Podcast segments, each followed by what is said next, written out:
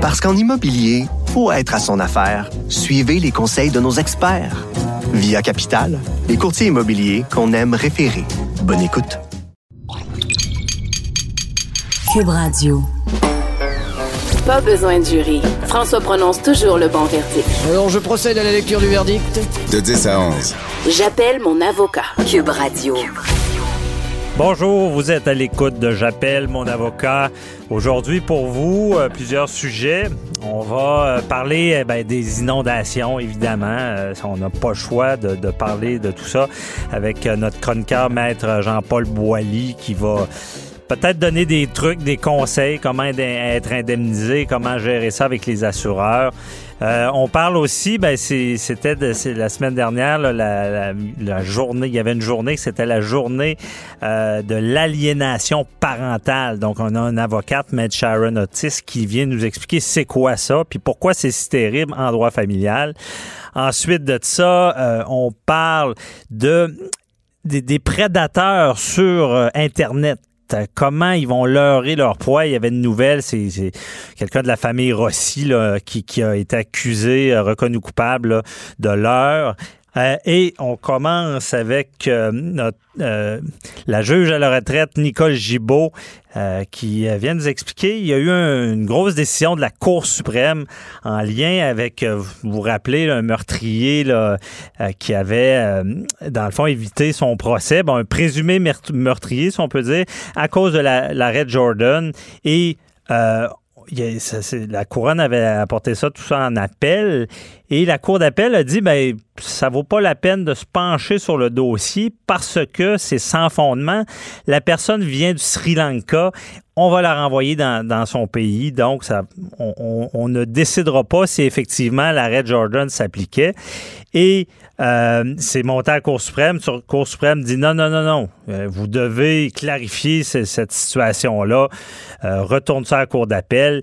Et évidemment, si ça avait été un Québécois qu'on relâche dans la nature, cette personne-là avait euh, déjà battu sa femme et là, il est accusé de, du meurtre de sa femme. Donc, imaginez, c'est un Québécois, il se promène en liberté. Comment on aurait géré ça? Donc, bonjour, Nicole. Oui, bonjour. Bon, j'ai fait une petite introduction, mais euh, c'est un gros sujet. Hein. C'est, c'est, ça, dans notre société de se dire que quelqu'un accusé de meurtre, qui avait déjà battu sa femme, qui l'aurait tué, est libéré à cause des délais, ça choque quand même l'imaginaire. Oui, effectivement. Puis je vous dirais que c'était euh, non seulement ça, ça, choquait l'imaginaire, mais c'est, je pense que c'était la réalisation de ce qu'était l'électrochoc Jordan. Mhm. Euh, lorsqu'on on applique euh, Jordan, que tout le monde connaît, là, on, je pense qu'on n'a même plus besoin de l'expliquer tellement c'est c'est connu, c'est sur la, les lèvres de tout le monde. Alors, l'arrêt de procédure, évidemment, pour les délais déraisonnables, là, euh, succinctement expliqué, mhm. ben, on se disait, bon, euh, mais là, c'est un meurtre. Là. On parle d'une accusation de meurtre pour une, une, personne qui, oui, vous l'avez dit, c'est un présumé euh, accusé, on s'entend. Il y avait des antécédents apparemment en matière de violence conjugale. Et c'est, on applique l'arrêt de Jordan et cette personne-là, là, c'est terminé. Il n'y a plus aucune procédure. Là. C'est, c'est fini. C'est fini. Euh, cette personne-là, euh, bon, il y a eu, a été finalement, pour faire une histoire très courte, là, a été expulsée au, dans son pays. Mm-hmm au Sri Lanka. Et là, la cour de, la, la couronne, euh, ou enfin, on voulait savoir ce qu'en était de cette de ce fameux arrêt de Jordan. Pas parce qu'on le comprenait pas, mais parce que un, c'était la première fois. Deux, on était entre deux. Tu sais, quand on est sur la clôture, là, mm-hmm. les procédures avaient commencé avant l'arrêt Jordan. Et là, évidemment, il y a eu l'arrêt Jordan et cette décision-là, ben, ça tombe évidemment après. C'est ça, on se demande les il y, a, pas une transition, comment ils pouvaient savoir ça avant que le Jordan tomberait. C'est un peu ça. Ça s'appelle les mesures transitoires, ça le dit tout de suite, il y a une transition. Mm-hmm. Et on a prétendu, encore une fois, pour aller, là, de, on n'est pas obligé dans le détail, qu'il y avait une partie de ceci qui devait s'appliquer, puis nettement, ça pouvait pas s'appliquer l'arrêt Jordan parce qu'il y avait euh, une transition à faire. Euh, eh, mais par contre, mais par contre, même dans les règles transitoires, faut quand même en, avant Jordan, il faut quand même qu'on ait respecté minimalement les délais, parce qu'on a toujours eu, c'est pas nouveau ça, les délais, qu'on doit agir dans les délais raisonnables. Sauf que c'était pas des délais fixés de 18 et 30 mois, là. Mais on a toujours eu, la charte n'a pas changé, là. C'est ça, il y avait des délais, mais on s'entend-tu que si le procureur, bon, il y a un meurtre entre les mains, savait que Jordan allait tomber, on s'entend-tu qu'ils auraient pas brûlé les délais? je veux dire. Ben, écoutez, je, suis, écoute, je, suis pas mal d'accord avec toi là-dessus. Je me dis que peut-être qu'on aurait eu une autre euh, façon de, de, de gérer ce dossier-là, euh, nettement. Mais, mais là, on est arrivé avec un fait accompli. Pourquoi il y a eu tant de délais? Ben là, évidemment, ils ont tout expliqué. Et le juge, évidemment, de bonne foi, lui, a appliqué le droit et s'est senti confortable. Mais évidemment, on a vu le résultat. Les gens étaient outrés. Un ben oui. Tu sais, tu l'as dit, euh, Franco, c'est que, évidemment, ce monsieur-là, est, est, renvoyé dans son pays. On n'avait plus beaucoup de crainte pour euh, pour quoi que ce soit, mais pas le seul qui a bénéficié d'arrêt Jordan et c'est toutes des personnes qui sont présumées innocentes. On en convient, mais on aurait bien aimé entendre le résultat en bout de ligne dans un procès juste et équitable, pas juste ah, c'est trop long, trop tard, fini, au revoir. Ben, c'est ça, parce que, euh, je fais des hypothèses, à Nicole. Je me dis, bon, euh, je n'ai parlé d'entrée de jeu. Euh, bon, quelqu'un bon, qui est accusé, il y a des antécédents de violence conjugale avec sa femme, et là, il est accusé de l'avoir tué. Ça avait été quelqu'un avec la nationalité canadienne, un Québécois, là. on le relâche, il est dans le voisinage. Penses-tu qu'on aurait géré ça différemment? Non, moi, moi, moi je veux pas penser ça. Mm-hmm. À mon avis, l'arrêt Jordan s'applique à et, on l'a vu, ça a été tellement un choc pour un pour un présumé meurtrier. Euh, je ne pense pas euh, que personne sur le banc du tribunal qui avait à décider ceci, euh, maintenant, nous, comme citoyens, et comme on est peut-être plus confortable, même s'il est présumé innocent, on mm-hmm. Les juristes vont le dire, là, on le sait, on le sait. Mais tout ça pour dire qu'on est peut-être plus confortable qu'il ne soit plus autour. Ça, c'est à peu près ça, là. Mais, mais, mais, mais non, non, moi, à mon humble avis, puis je suis même très certaine de ce que j'avance, on ne peut pas et on ne veut pas vivre dans une société qui, euh, qui, qui aurait des, un angle différent judiciaire, euh, sachant que c'est euh, parce qu'il n'y avait pas de, de, de, décision définitive de l'expulser ouais. Le juge de première instance pouvait pas deviner ça. Là. C'est ah, ben, ça. je vais leur, je vais accorder l'arrêt Jordan, puis là ils vont leur, ils vont le renvoyer chez eux. On va... Non, c'est pas comme ça qu'il l'a décidé. Cette, C'était pas assuré, même si on savait que ça allait arriver. Ah, mais tu sais, Nicole, si on va plus loin, on se dit coudon, mais parce qu'on en parle souvent, nous, à, ben, à beaucoup à LCN, aux 9 heures, et là, on se dit, on, est pour la justice, hein, puis on, on se dit bon, il y a des victimes, il y a des victimes, on, ça se répare pas là. Et on se dit, qu'est-ce qui arrive si Jordan s'applique? Une personne comme ça serait relâchée. Ah, se fait de nouvelle blonde, il y a rebat, puis il a reçu. Qu'est-ce qu'on dit à la famille de la personne qui a été assassinée? c'est ça que j'ai de la misère à comprendre dans tout ça. C'est toujours très, très difficile à accepter un arrêt Jordan. je pense qu'on s'habitue pas aux arrêts Jordan. Euh, on s'habitue un peu plus pour un vol à l'étalage. On s'entend là. On s'habitue un peu plus, puis je ne pense pas que l'inquiétude nous envahit lorsque on sait que ce genre de dossier. Puis même on va, on peut sans, sans faire de gradation dans la criminalité là, il y en a des, on a compris, puis on sait, puis bon. Mais c'est sûr que lorsqu'on parle d'agression sexuelle, quand on parle de, de, de meurtre, quand on parle de, de je vais crime contre la personne, là, ouais, mais aussi on a parlé de de fraude, quand on parle là, de, de fraude contre les, des individus, mhm. on a soutiré toutes leurs... Euh, leurs avoirs, c'est ça. Les juges disent c'est, c'est quasiment un crime, là. Ouais. Ben, non, c'est pas quasiment, c'est un crime. et, et je vais et je vais te dire, Franco, que ça détruit moralement. Ouais. Ça détruit des vies aussi. là. Exact. Quand on entend des arrêts de Jordan, on est bouleversé. Là, la Cour suprême vient de dire non, écoutez, tu l'as dit d'entrée de jeu, euh, écoutez, c'est pas parce c'est parce qu'on avait décidé, puis là je fais une histoire très courte là, mhm. parce qu'on n'ira pas dans le détail, mais que c'était théorique cette question-là, car ben il y a des critères qu'ils devaient analyser là, dont un. euh, Est-ce que c'était théorique? Parce qu'évidemment le monsieur n'est plus là, monsieur Tanala Bassigan n'est plus là. Hey, je sais pas comment tu fais pour dire le nom comme ça, là, mais bravo. C'est commenté cette cause-là là. OK, excuse. Petit aparté. Le monsieur en question, lui, euh, il n'était plus au pays. Euh, Mhm. Et deux, euh, bon, euh, voilà, on se dit pourquoi entendre ceci s'il n'y a pas de traité d'extradition avec le Sri Lanka, même si on en arrivait à ordonner un nouveau procès. C'est ça. que- On pourra pas le juger, là. C'est ça. ben, On est, on pourra pas aller le chercher. Je suis pas certaine qu'il va prendre l'avion volontairement puis s'en revenir se faire juger pour un meurtre, on s'entend là. Non. Fait que, dans- dans- de toute évidence, on savait ça. Donc, c'est un petit peu là-dessus, ben pas un petit peu, c'est beaucoup là-dessus que la Cour d'appel avait décidé. La Cour suprême, dans un jugement oral de la semaine dernière, mais qui est confirmé, là, nous autres, on, l'a par écrit parce qu'il y a une petite, euh, quand même une, une rédaction, puis je voulais attendre, être certaine de voir la rédaction. On a dit non, non, non, non, non.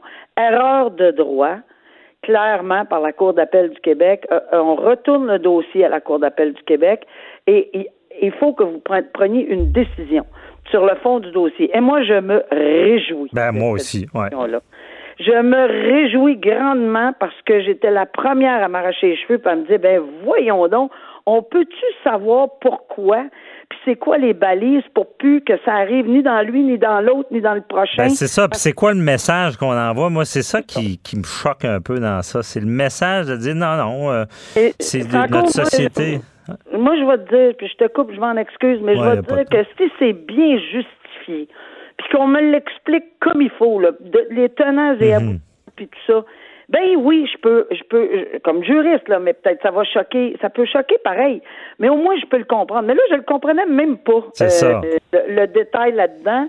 Je me disais, on est, on est le premier dossier, on est le premier gros dossier, puis il y a beaucoup, beaucoup de critères que, que Jordan avait donné, les règles transitoires, euh, et- mais il y en avait d'autres critères que Jordan euh, demandait oui. de, de, de regarder. Alors moi, j'aurais aimé une analyse complète, puis si ça s'applique Jordan, bon, Bon, on saura pourquoi, tu sais, parce que c'est ça. Mais c'est bien dit. Puis en en tout cas, à suivre, c'est certain.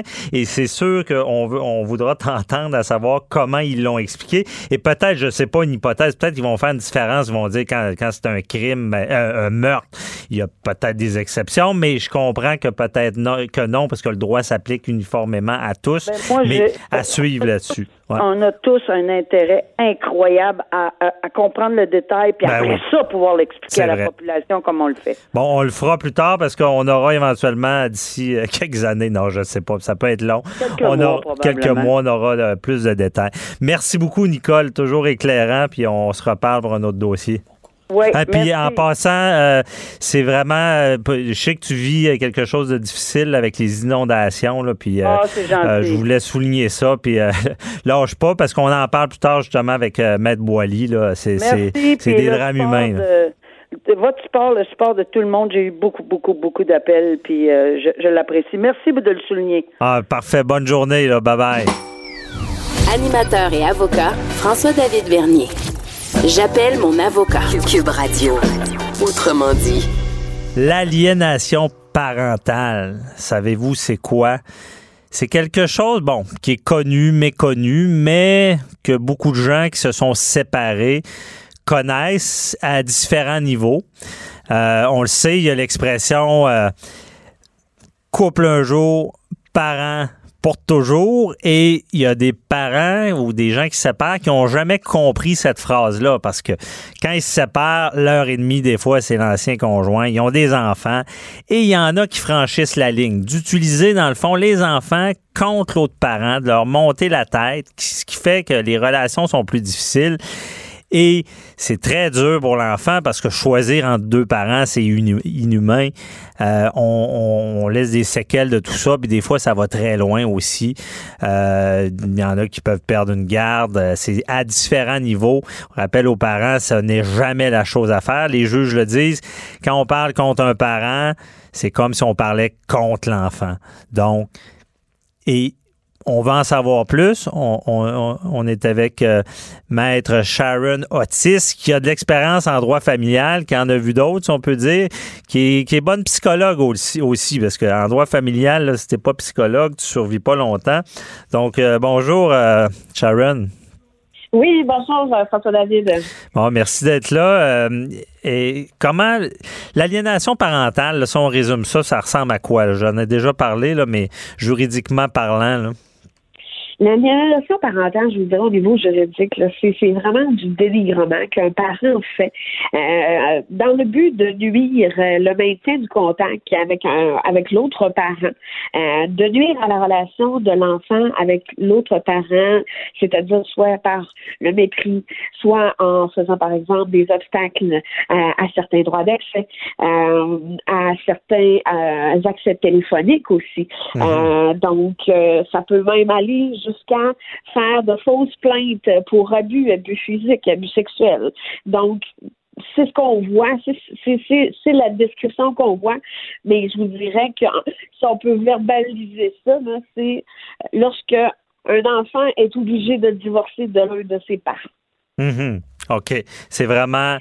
Euh, c'est comme divorcer de son parent. C'est, on fait tout des. Dans le fond, il y a une sorte de stratagème en arrière de ça, de, de petite vengeance. Ben, c'est généralement un des conjoints euh, qui n'a pas accepté la rupture et malheureusement, euh, c'est l'enfant qui est euh, pris là-dedans. Et nous, ce qu'on ce qu'on voit, là, ce qu'on se rend compte, là, c'est que finalement, l'enfant, il y a un conflit, un conflit de, de un conflit de loyauté. C'est-à-dire que l'enfant, lui, à la base, aime ses deux parents. Donc, mhm. euh, euh, c'est difficile, euh, c'est difficile pour l'enfant. C'est l'enfant, finalement, qui est pénalisé dans cette, dans cette façon de faire-là d'un adulte envers un autre adulte. Parce que l'enfant est la, la, la si je peux vous dire ça comme ça, la, la, la, la courroie de liaison entre les, les que chacun des parents dit à, à, l'enfant, on se comprend. Ouais, OK. Et euh, des parents qui se séparent, est-ce que de parler, il y en a qui sont en cours, là, on se le cache pas, là, ça prend un juge qui s'entendent pas, de parler de, du, du, processus judiciaire à l'enfant, est-ce que ça en est aussi de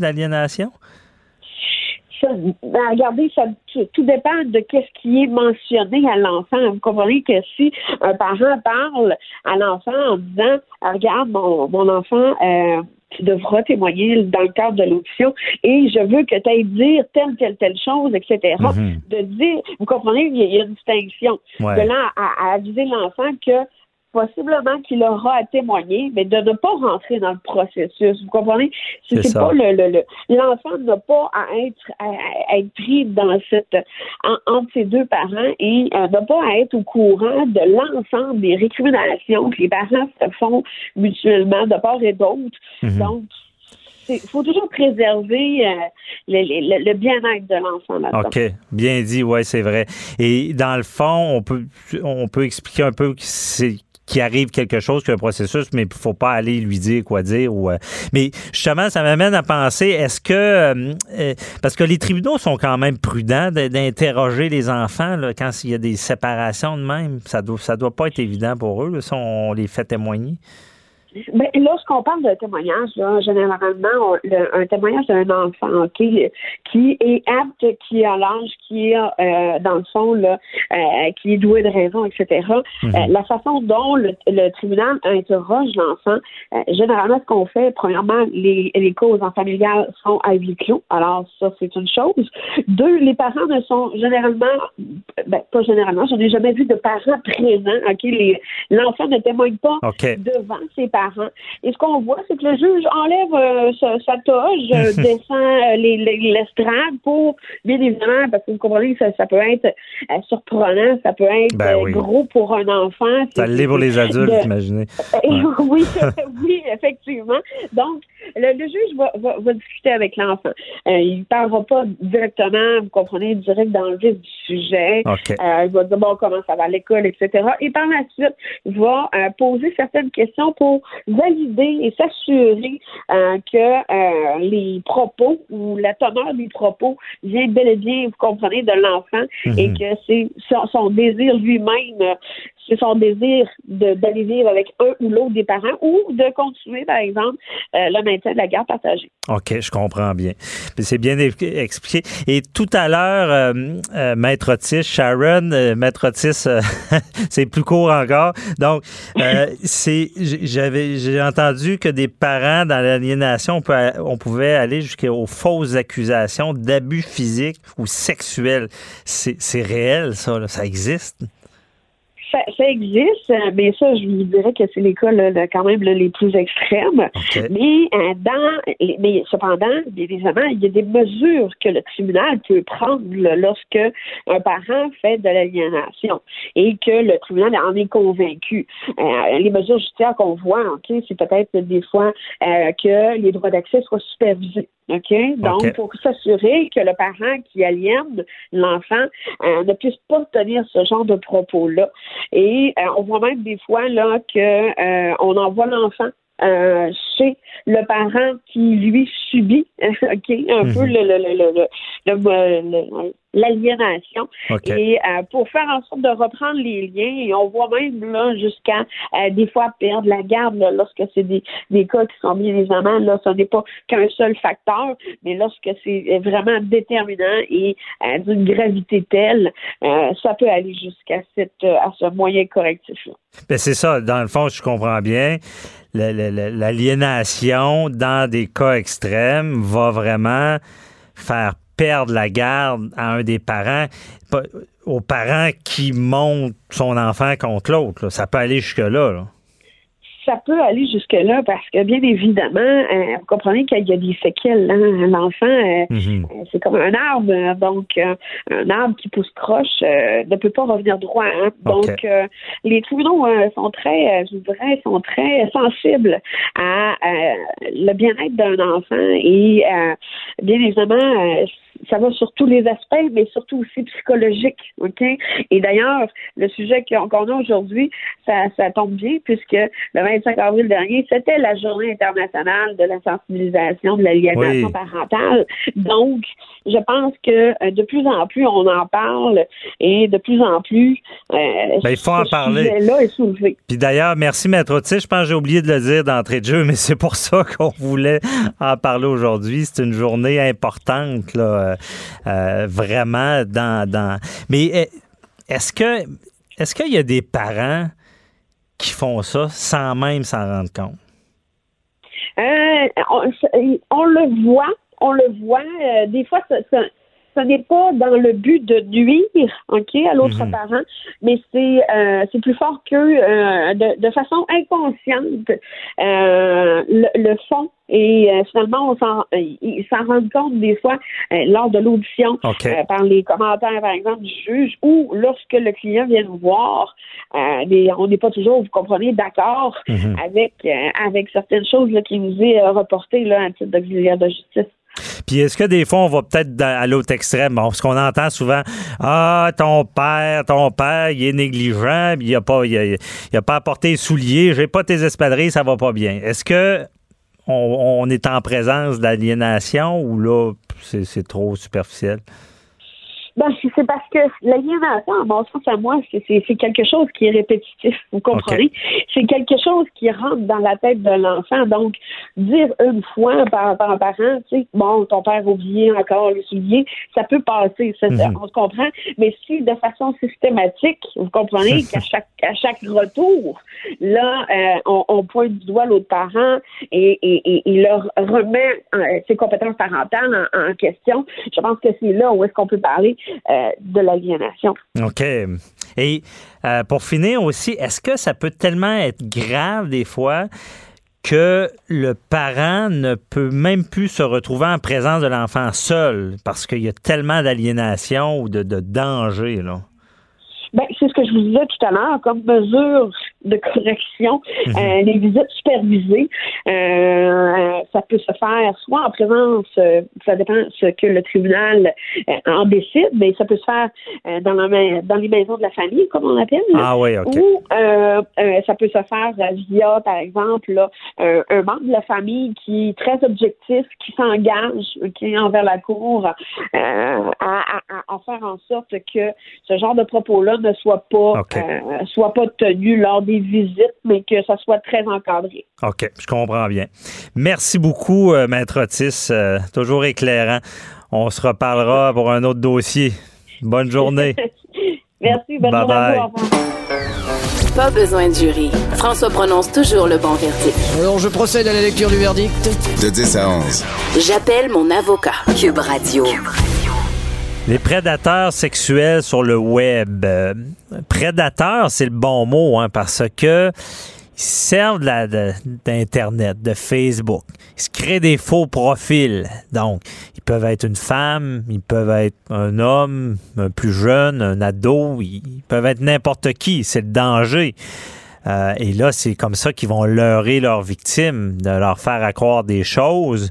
Et euh, d'ailleurs, même j'avais vu un film, euh, c'était... Bon, j'oublie le nom, mais on était dans un monde vir- virtuel et on peut se faire passer pour à peu près n'importe qui dans ces mondes-là.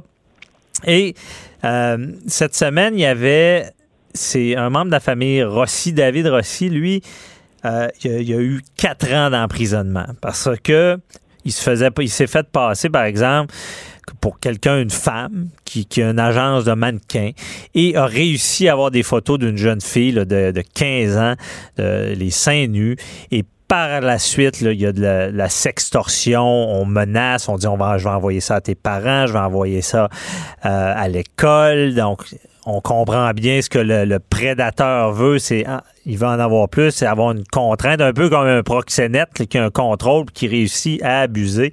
Et c'est un fléau malheureux et on essaie d'éduquer les jeunes à, à ne pas embarquer là-dedans, mais c'est pas chose facile. Et j'ai avec moi une spécialiste, euh, Cathy Tétrault du centre euh, CyberAide là, pour euh, ben, elle, va, elle va nous le dire exactement là. C'est le centre c'est Bonjour Cathy. Bonjour. Ça- euh, merci d'être là. Donc c'est le centre CyberAide. CyberAide, OK. Oui, c'est euh, vraiment un organisme qui fait de la prévention, là, justement pour euh, Mhm. comment on fait pour avoir des bons comportements sur Internet. Là. OK. Bon, des bons comportements. On va partir de cette nouvelle-là là, de David Rossi. Et Oui. là, c'est c'est une jeune fille qui, qui, qui embarque dans, dans se rend pas compte que c'est pas du tout une femme qui a une agence de mannequin. C'est quel genre de comportement on doit avoir vis-à-vis un profil Facebook? Bien, la jeune fille, premièrement, là, quand elles se font avoir, c'est souvent par l'apparence, par la séduction ou par des propositions de, de choses que les personnes, soit les garçons ou les filles, il y a des garçons qui se font avoir aussi là-dedans. Ouais. hein. Mais là, dire. on parle de, de, de jeunes filles. Alors, en partant, quand ça nous semble euh, comme un petit peu trop beau, quand ça nous semble un peu trop facile, quand on nous demande des photos sans qu'on ait rencontré la personne, sans que on, on, se soit assuré que l'agence ou que ce soit vraiment une, une- donc faut faut rester prudent. Puis c'est ça que que nous on fait dans les écoles, on essaie de dire aux jeunes faut développer leur, le jugement critique. Posez-vous des questions quand Ouais. vous avez des demandes ou des offres comme ça. faut vraiment se dire, écoute, la personne qui veut avoir des photos de mes seins, parce qu'elle me dit que en tant que mannequin, ça pourra servir. Euh, S'il y a un petit malaise déjà en partant, on le fait pas. Ben c'est ça. Puis c'est bien dit, puis je comprends bien le principe, mais concrètement, là, dans, dans, les cinq minutes qu'on est devant le profil, là, je veux dire, on fait quoi? On dit, bon, c'est qui? Est-ce qu'on demande euh, un numéro de téléphone? On appelle pour valider si ça existe vraiment? Y a-t-il des choses vraiment concrètes qu'il faut faire, des étapes? Ben, euh, ben justement, c'est, c'est, ça dépend de la façon que la jeune fille elle, elle, a, a été approchée. Mais oui, oui, en partant, euh, tous ceux qui nous approchent avec des, des applications comme Facebook, Snapchat, Instagram, Messenger, euh, TikTok, peu importe, là, tout ce que les, appli- les applica- toutes les applications que les jeunes utilisent, en partant, il faut rester prudent. OK. Donc, il n'y a pas de, il a pas vraiment d'affaires qui se font via ces sites-là. Euh, d'une personne à une personne. Tu sais, oui, il y a des entreprises qui ont des pages Facebook, mais c'est la page Facebook on est capable de trouver le site Internet. Ah, c'est ça. Et, via le site Internet, on est capable de contacter la personne si c'est vraiment une personne de cette agence-là qui nous appelle. Mm-hmm. Donc, parce que c'est très facile de même, il y en a qui vont s'ouvrir des pages euh, Facebook, il y en a qui vont se faire passer pour des acteurs, il y en a qui vont se faire passer pour des YouTubeurs. Ils ont juste à prendre la photo du YouTuber, s'ouvrir un faux compte. Donc, il faut rester vraiment, vraiment là. Euh, faut garder un jugement critique. Il faut faire attention, mais ils, savent comment aller chercher aussi les, jeunes filles, les jeunes garçons. Oui, ils savent où aller, euh, les petits points euh, sensibles. ouais. E, exactement. Puis c'est souvent, ils vont cibler souvent, euh, par exemple, les jeunes filles ou les jeunes garçons qui sont plus ouverts sur leurs réseaux sociaux, qui, qui en mettent déjà des photos, soit en, bikini sur le bord de la plage, ou mhm. soit déjà il y a une propension à à, déjà, tu sais pas, c'est dénudé, c'est pas ça du tout que je veux dire, mais il y a vraiment déjà, on, s'expose, on expose nos émotions, notre vulnérabilité. Bien, les autres, ils vont déjà cibler cette personne-là, puis tranquillement vont aller chercher qu'est-ce que la personne aimerait et utiliser ça par la suite. OK. Mais là, le parent, là, il, il, agit comment? Là? Il il va, il va, il dit à son enfant, écoute, moi, montre-moi à qui tu parles, vérifie, regarde, euh, est intrusif ou il y a une autre méthode.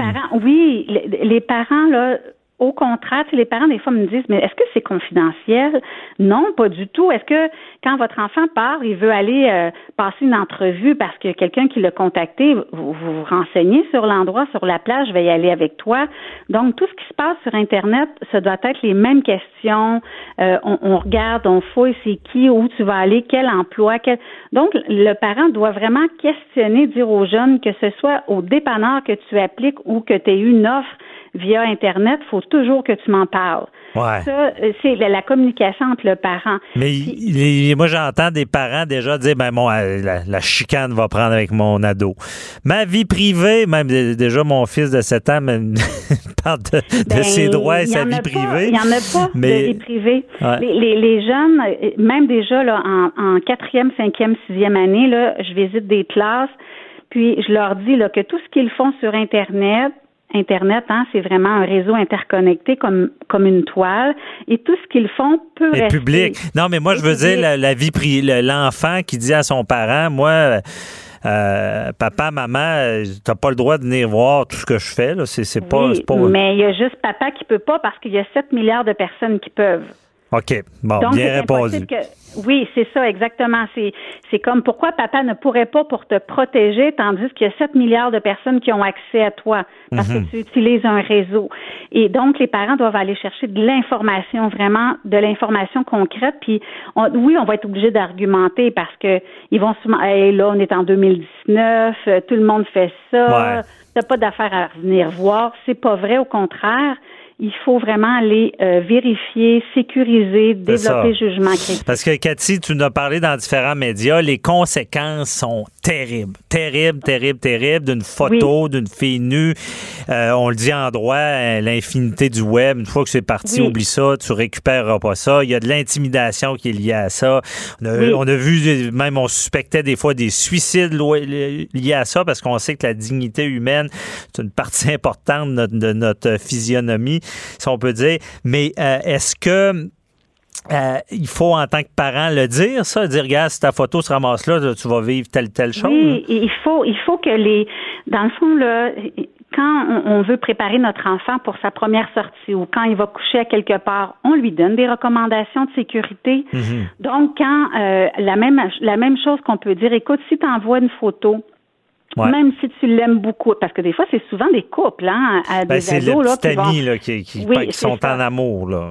Mais l'autre est moins en amour. Il oui, ça, sur le web. ça finit abruptement ou peu importe, mais faut dire, écoute, la photo reste, elle ne disparaît pas de, de, la toile et si jamais il arrive quoi que ce soit, ça ne veut pas dire que ton amoureux, ton amoureuse va la montrer, mais par son téléphone, ça reste sur l'application, ça reste dans les images mhm. des cellulaires et c'est pour la vie. Donc, on parle de réputation. Les conséquences, on peut, il y a plusieurs cas qui sont sortis dans les médias on peut dire, écoute, si le garçon te harcèle et si le garçon te menace, comme, Ouais. comme dans le cas où on parle, c'est de la, de la, de la sextorsion, c'est un crime, c'est un cybercrime. Alors, c'est c'est vécu comme une agression sexuelle. Et les jeunes filles qui ont vécu ça, comme la jeune fille qui a vécu ça, euh, la victime, bien, c'est des conséquences, c'est des cauchemars, c'est la ça. peur, la trahison. Donc, les parents doivent savoir que ce sont les mêmes conséquences qu'une agression sexuelle quand il y a eu de la sextorsion, du harcèlement. C'est ça. C'est très grave. C'est un fléau dans nos écoles. On le sait, on en voit, on va en voir, puis ça finit plus. Tout le monde a son petit cellulaire. Mais Cathy, si on revient aussi, là, puis c'est une partie grave. Mais moi, une partie encore plus grave qui, qui est liée à la nouvelle de David Rossi, là, c'est Oui. le, le- le- le- le prédateur. là. Lui, là, ce qu'il veut, une fois qu'il a leurré avec la photo, puis tout ça, puis l'emprise qu'il a, ce qu'il veut, là, souvent, c'est réussir à rencontrer la jeune fille. Ça, est-ce que, est-ce qu'il il il y a des jeunes qui naïvement vont rencontrer quelqu'un qu'ils connaissent pas? Oui, parce que, tu sais, il faut se dire que pas parce qu'ils sont déviants ou prédateurs qu'ils sont pas intelligents. Ouais. c'est, vraiment comme deux choses, une déviance sexuelle ou, tu sais, quelqu'un qui est prédateur, quelqu'un qui, donc, il va utiliser, mais toutes les manipulations possibles, les mensonges, les menteries, tous les, les moyens possibles pour créer un lien et que ce soit avec des menaces ou que ce soit avec des promesses d'argent ou peu importe, il va réussir à rencontrer. Donc, encore une. Puis une fois, fois qu'ils rencontrent, là, l'agression, tout peut arriver. Là. Là, c'est là, mais les enfants, déjà, euh, moi, je dis en tout cas aux enfants que si quelqu'un demande juste vos coordonnées, même si ça fait six mois que vous, euh, par exemple, gamez sur Fortnite avec la personne, Ouais. vous lui parlez à tous les jours, vous ne l'avez jamais vu. Si la personne demande votre adresse, demande votre nom ou le nom de votre école, vous ne le donnez pas, car cette personne-là, même si vous lui parlez, vous ne la connaissez pas. Et si ça vous intéresse de rencontrer cette personne-là qui vous semble amicale, c'est là qu'il faut en parler à vos parents puis demander à vos parents que vos parents donc s'en mêlent de cette première rencontre-là. Si c'est quelqu'un qui, est- qui, est- qui est mal intentionné, euh, la- ça va couper là quand la personne va savoir que le jeune ou la jeune va aller chercher son parent pour valider. Ça, c'est la première chose à faire. Il faut absolument les parents valident. C'est comme ça que ça se passe. Si on est devenu un adulte et qu'on va à la rencontre de quelqu'un qu'on n'a jamais vu, on avise quelqu'un de notre famille, de notre entourage, encore là pour dire, écoute, je vais rencontrer pour la première fois quelqu'un que je ne connais que virtuellement. Voici l'endroit, voici ses coordonnées. Oui, ben c'est ça. Ben, Bien Oui. dit, euh, c'est pas seulement une affaire de jeunes, il y a des dangers aussi pour euh, les gens, Les euh, adultes. les adultes aussi. Mais merci beaucoup, euh, Cathy. C'était euh, très, encore une fois, éclairant. Puis, on sait que tu as écrit ton livre aussi. Rappelle-moi le nom. C'est Parents. Oui, c'est Jeunes connectés, parents informés. C'est ça. Et Donc, ça peut toujours être un bon outil d'aide Oui, pour un parent.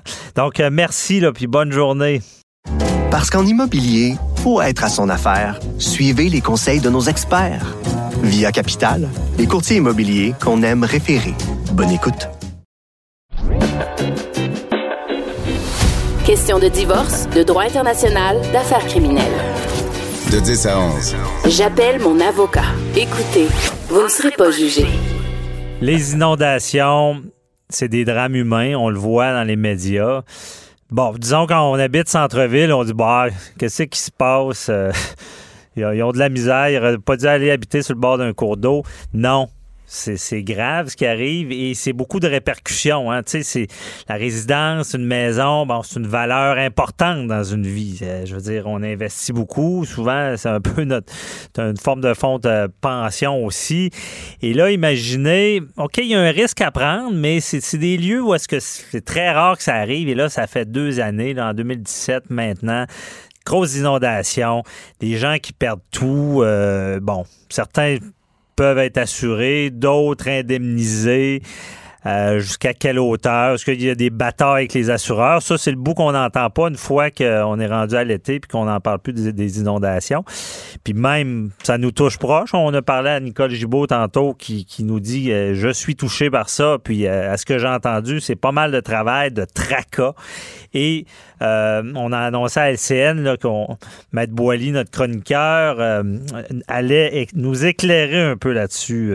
Bonjour, Matt Boily. Ben oui, bonjour. On est chanceux, nous autres, on a les pieds bien au sec Mhm. aujourd'hui, mais saviez-vous qu'il y a près de 80 euh, des, des, des, des municipalités au Québec sont construites ou se sont construites autour de cours d'eau. Alors, euh, que ce soit des lacs, que ce soit des rivières, que ce soit le fleuve Saint-Laurent.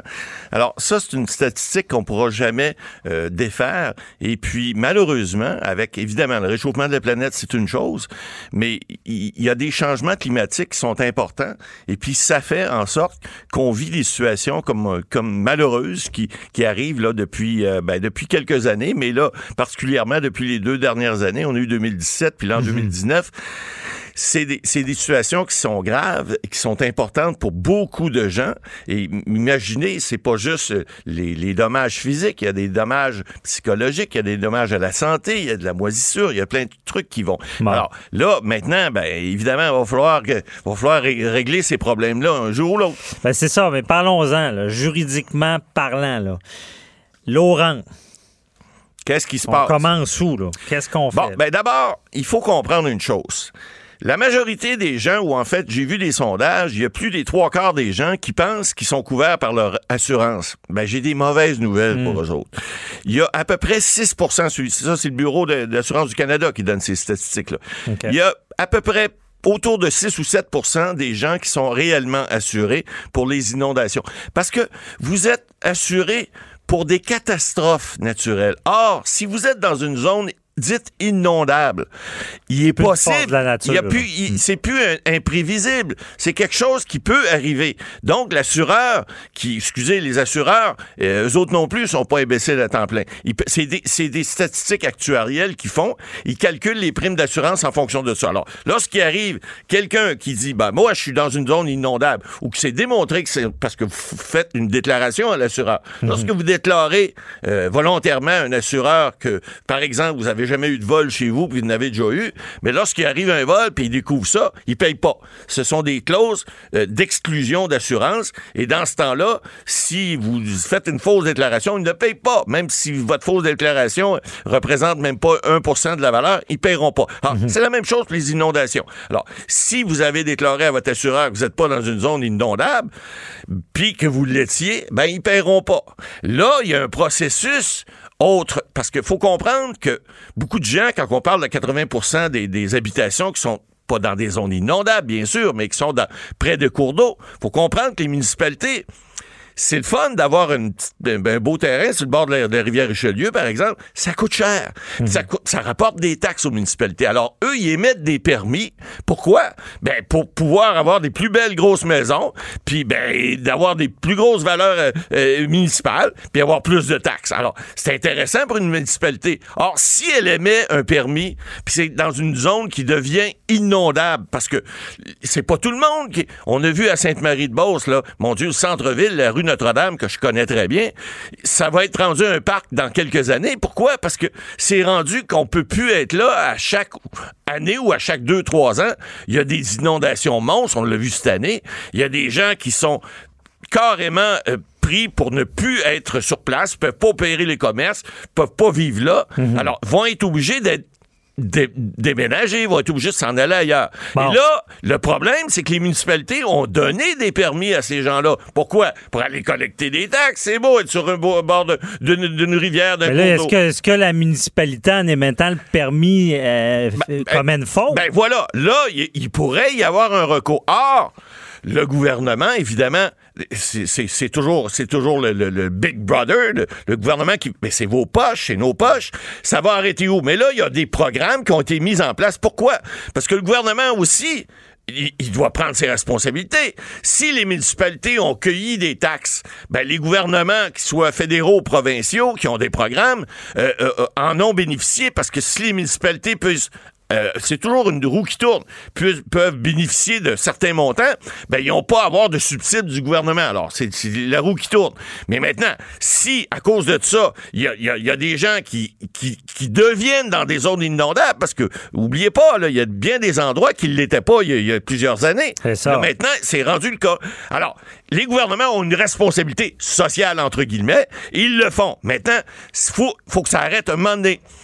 Mais là, on est assuré ou pas. Là, on sait qu'il peut y avoir des batailles parce que on pensait l'être. Finalement, la petite clause fait qu'on ne l'est pas, puis on va se battre devant avec les assurances. Mais ça, c'est un- souvent un combat David contre Goliath. Exactement. On a des que- clients qui nous demandent, écoutez, moi, je pensais que j'avais un déductible de, de temps. J'ai eu des gens cette semaine, moi, qui m'ont dit, euh, oups, l'assureur nous aurait donné un, un avis comme le, le déductible qui était à 300 est rendu à 25 000. Un Ah. instant. Est-ce que ça s'est fait dans les règles Est-ce qu'on a accepté ce déductible-là? Est-ce qu'il est valide? Bon, ça, c'est une chose.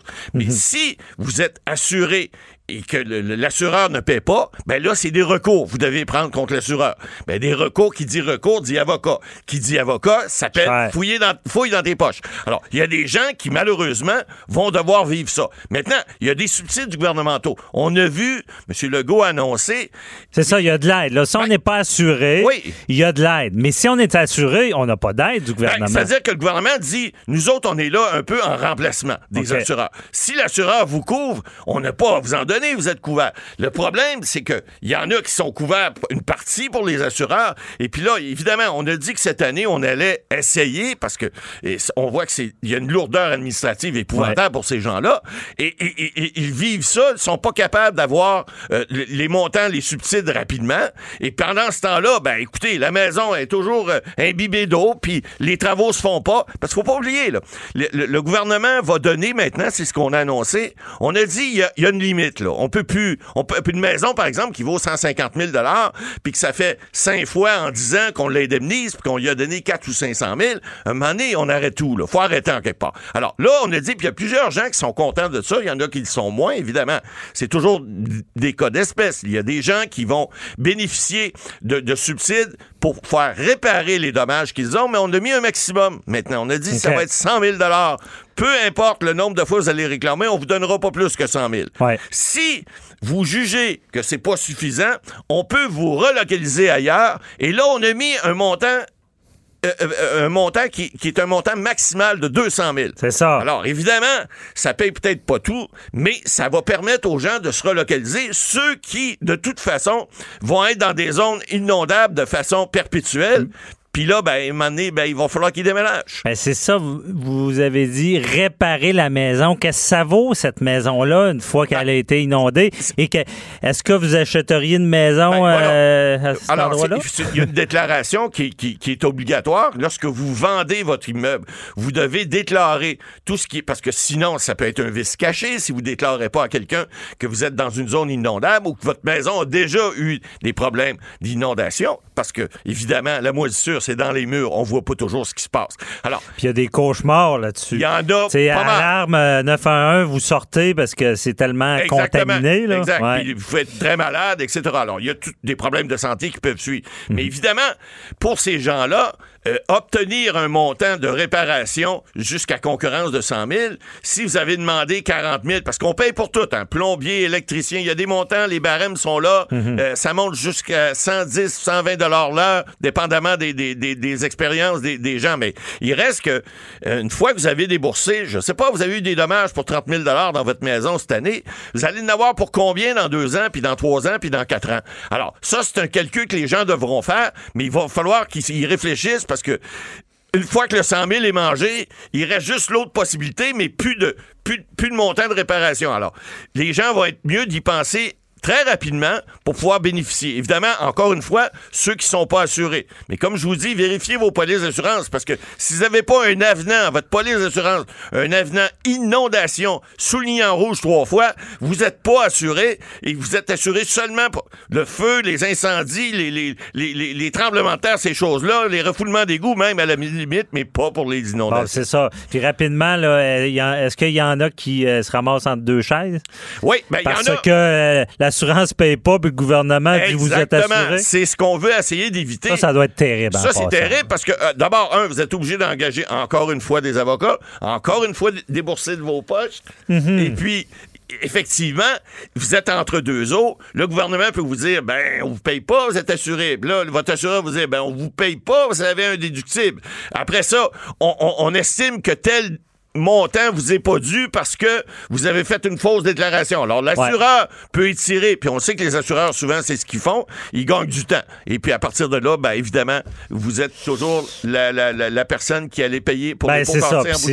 on s'entend, on parle de notre résident, notre petit cocon, là, ça doit être très difficile. C'est difficile. Merci beaucoup, Maître Boily, c'était éclairant. Et on rappelle aux gens, euh, le Facebook, j'appelle mon avocat, il y a un numéro, un 800, vous pouvez nous téléphoner, vous avez entendu l'entrevue, Maître Boily qui nous donne des éclaircissements, mais Maître Boily va être là la semaine prochaine aussi. Eh Et il y a peut-être des questions que vous avez en tête, vous êtes un sinistré, il y a la question, vous n'avez pas envie d'appeler le cabinet parce qu'il va vous charger, appelez-nous, posez-la, on, va essayer no d'y répondre. C'est ça. Il n'y aura No pas charge. de facture. Puis euh, on, on va répondre. Puis souvent, on va essayer d'avoir des invités euh, spécialisés. D'ailleurs, on regarde là, la semaine prochaine d'avoir euh, une spécialiste justement en moisissure de, de- d'une compagnie qui évalue tous ces moitiés. Air Max Environnement qui sera là la semaine prochaine. Donc, on vous retrouve la semaine prochaine.